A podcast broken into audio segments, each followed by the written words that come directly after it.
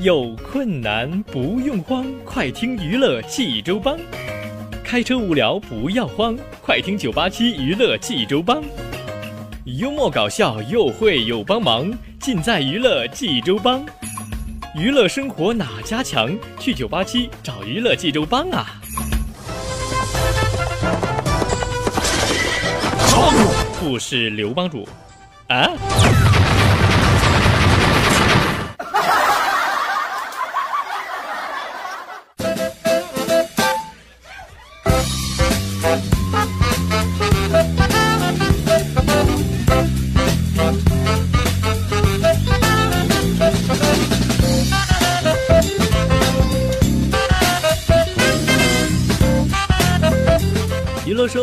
加强？尽在娱乐济州帮。各位亲爱的听众朋友们，你们现在正在收听到的是济州人民广播电台大型娱乐生活栏目《娱乐济州帮》，我是帮主小飞呀。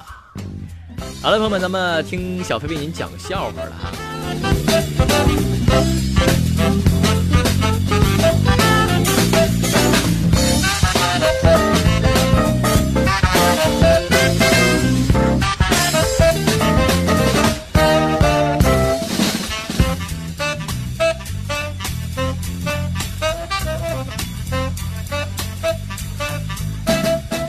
啊，在看一本介绍抑郁症的书，里面写到，情感低落、抑郁、悲观、自我评价降低，常伴有自感有罪，闭门独居，疏远亲友，拒绝社交。难难道我自己患上抑郁症了？非常担忧啊！后来看到食欲减退，身体消瘦，嘘，还好有点好处是吧？那得就得了呗。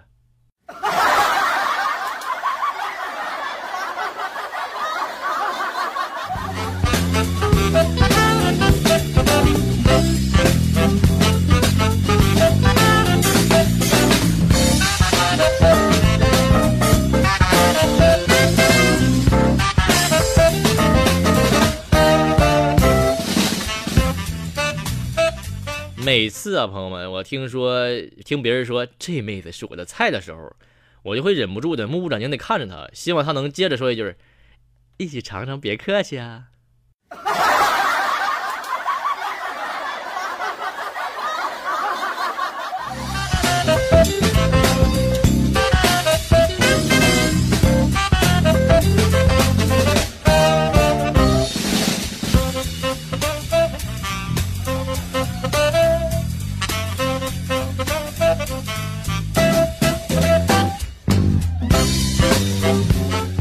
说两岁的女儿啊，在吃水果，你说了，呃，爸爸说了，姑娘给爸爸吃点吧，你得谢谢我呀，谢谢你给爸爸吃点吧，你还没说请呢，谢谢你，请给爸爸吃点水果，不给你吃，给妈妈吃，啊。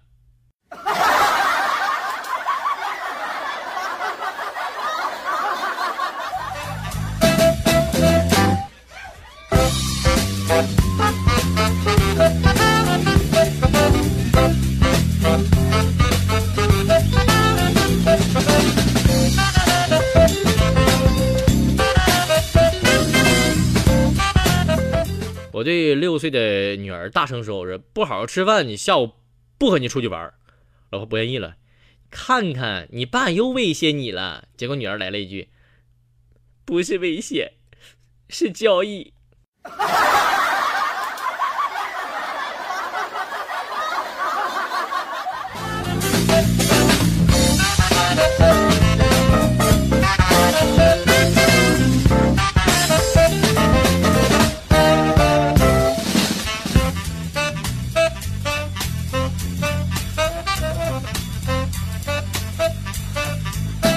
说呀、家里啊有个五岁的女儿，昨天晚上呢，她在看书，我就过去问她，我说：“这个怎么读啊？”她说：“大小的大，呃，这个呢，大小的小，这个呢，嗯，爸爸你没事，你去看光头强吧，你我作业没写完呢，没空教你教你字儿，我我现在我，啊。”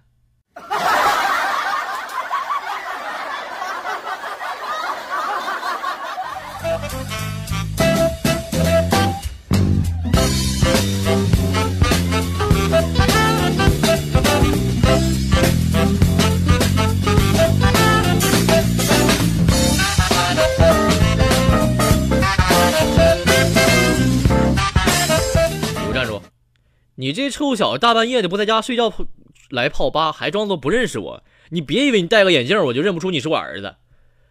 不，不，不，不是，不是爸，你认错人了。你爸，你认错人人了。啊。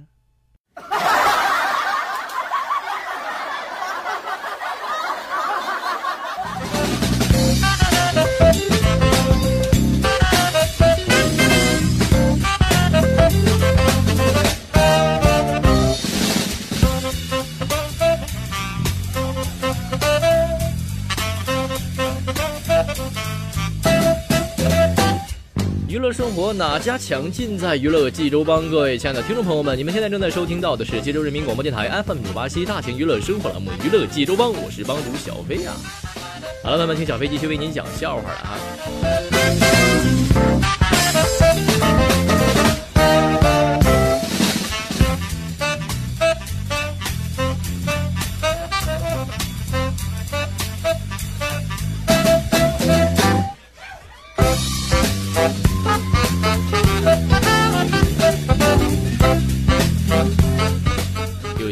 给这个孩子说：“我说你怎么吃这么少啊？现在你正长身体的时候啊，不增不增加点营养怎么行？多吃点。”女儿连忙摇头，认真的说：“吃不下了吧？我小肚鸡肠还不行吗？小……嗯嗯。”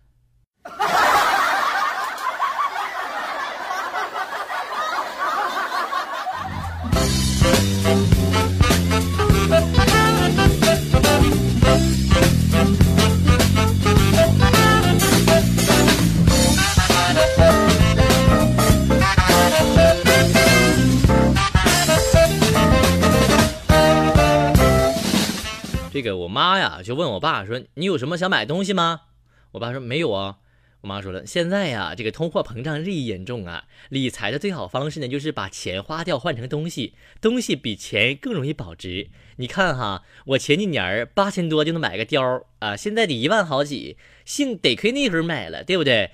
你既然没什么想买东西，那就就给我买吧，我有啊。”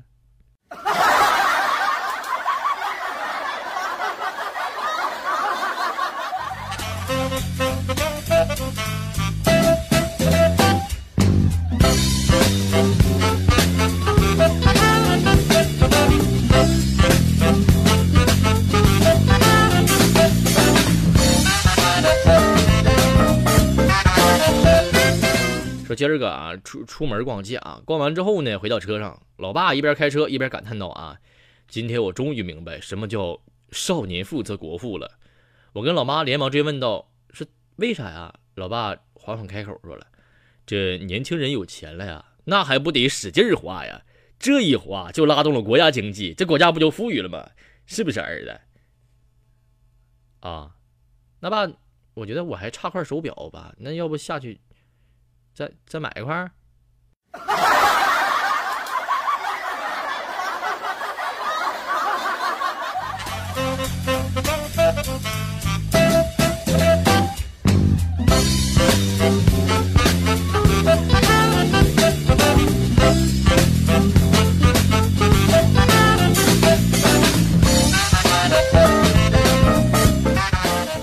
去超市啊，差点买到山寨的老干妈，这包装是无懈可击啊。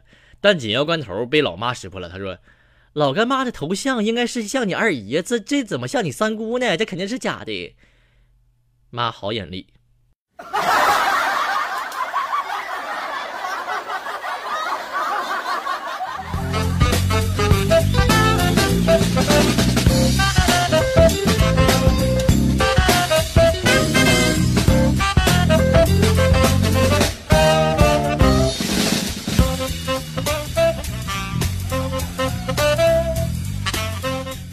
有一天，这个儿子就问爸爸说：“爸爸，您和我妈是一见钟情吗？”爸爸沉思了一会儿啊，想当想起当年和爱人曲折而漫长的恋爱过程，调侃的回答道：“一见哪行啊？你妈那可不是个省油的灯啊，少说也耗费了我十多万支箭呢，那家把我累的，哎呀，我天哪！”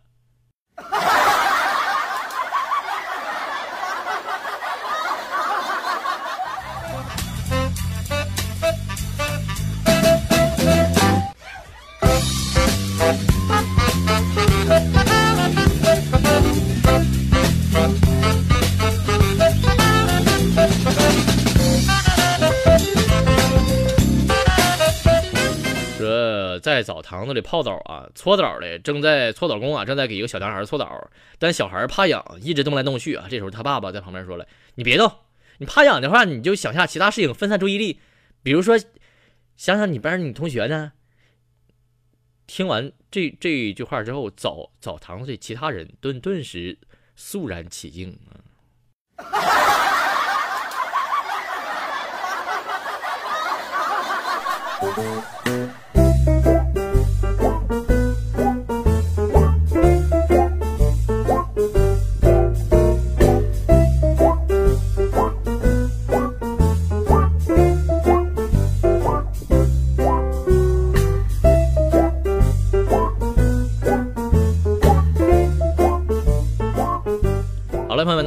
听完了笑话啊，又到了咱们今天的学习时间了哈。接下来听听习近平谈文艺创作。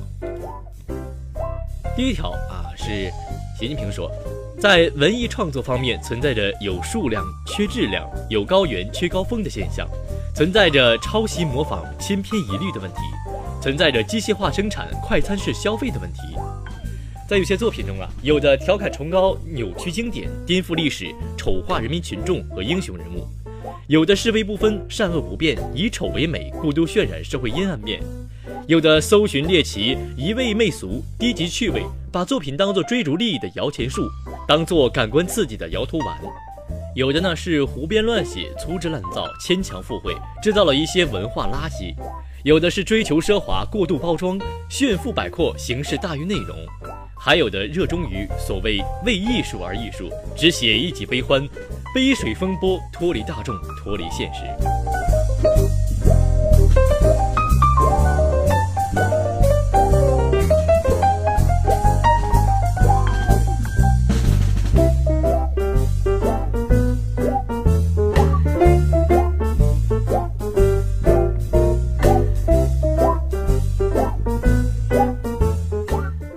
第二条呢是二零一四年十月十五号，习近平在文艺工作座谈会上的讲话。他说：“增强文化自觉和文化自信是坚定道路自信、理论自信、制度自信的题中的应有之义。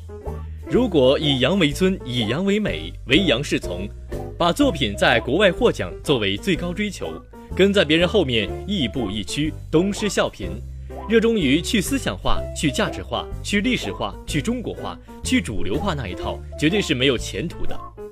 事实上，外国人也跑到我们这里寻找素材、寻找灵感。好莱坞拍摄的《功夫熊猫》《花木兰》等影片，不就是取材于我们的文化资源吗？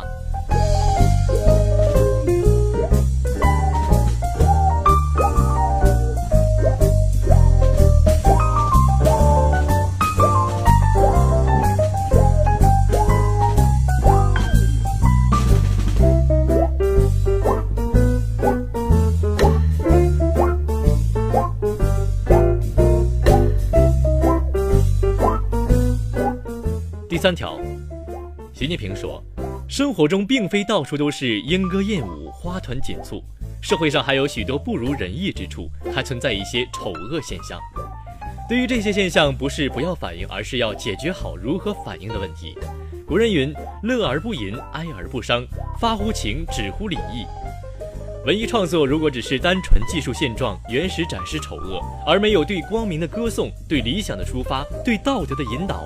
就不能鼓舞人民前进，应该用现实主义精神和浪漫主义情怀关照现实生活，用光明驱散黑暗，用美善战胜丑恶，让人们看到美好，看到希望，看到梦想就在前方。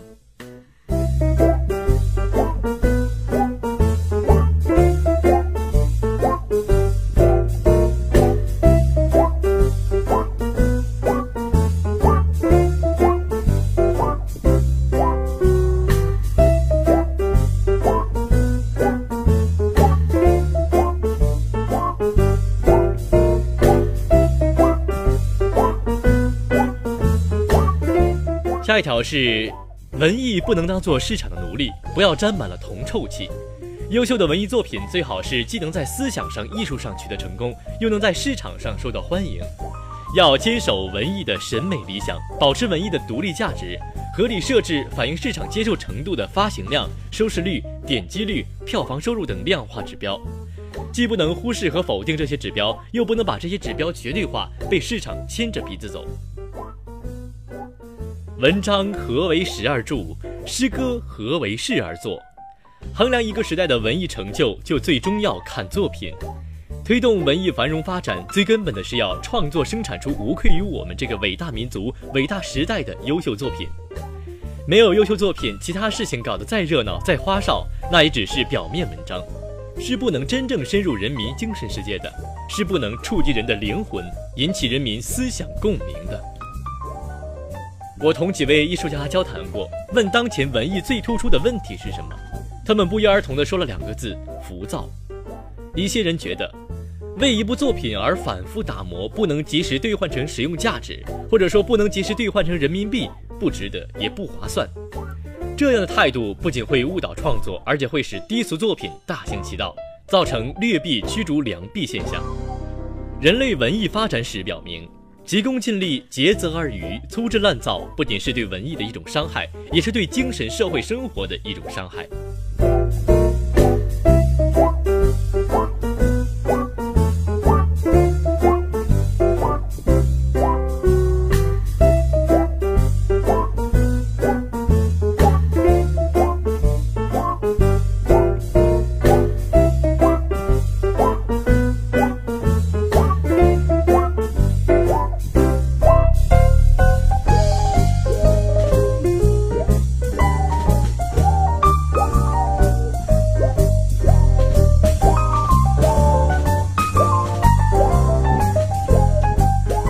精品之所以为精，就在于其思想精深、艺术精湛、制作精良。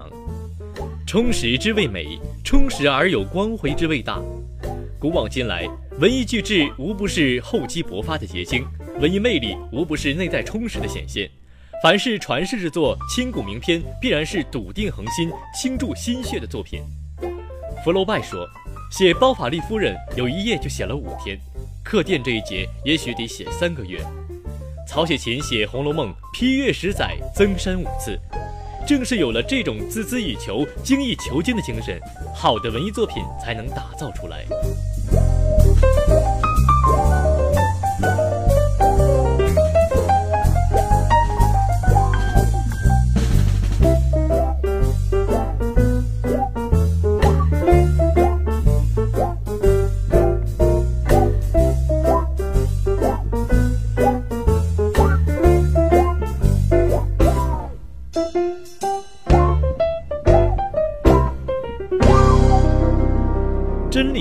越辩越明，一点批评精神都没有，都是表扬和自我表扬，吹捧和自我吹捧，造势和自我造势相结合，那就不是文艺批评了。金无足赤，人无完人，天下哪有十全十美的东西呢？良药苦口利于病，忠言逆耳利于行。有了真正的批评，我们的文艺作品才能越来越好。文艺批评就要褒优贬劣，击竹扬清，像鲁迅所说的那样。批评家要做剜烂苹果的工作，把烂的剜掉，把好的留下来吃。不能因为彼此是朋友，低头不见抬头见，抹不开面子就不敢批评。关在象牙塔里，不会有持久的文艺灵感和创作激情。我们要走进生活深处，在人民中体悟生活本质，吃透生活底蕴。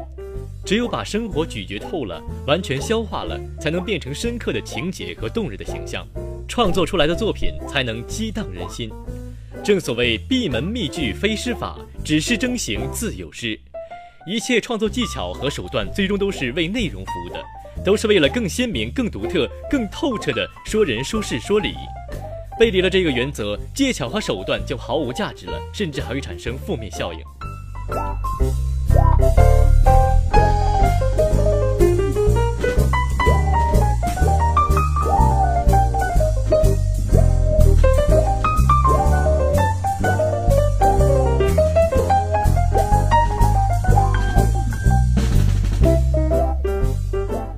好了，朋友们，那么今天的九八七娱乐济州帮啊，就到这里。咱们明天的同一时间，请大家继续锁定 FM 九八七，收听娱乐济州帮。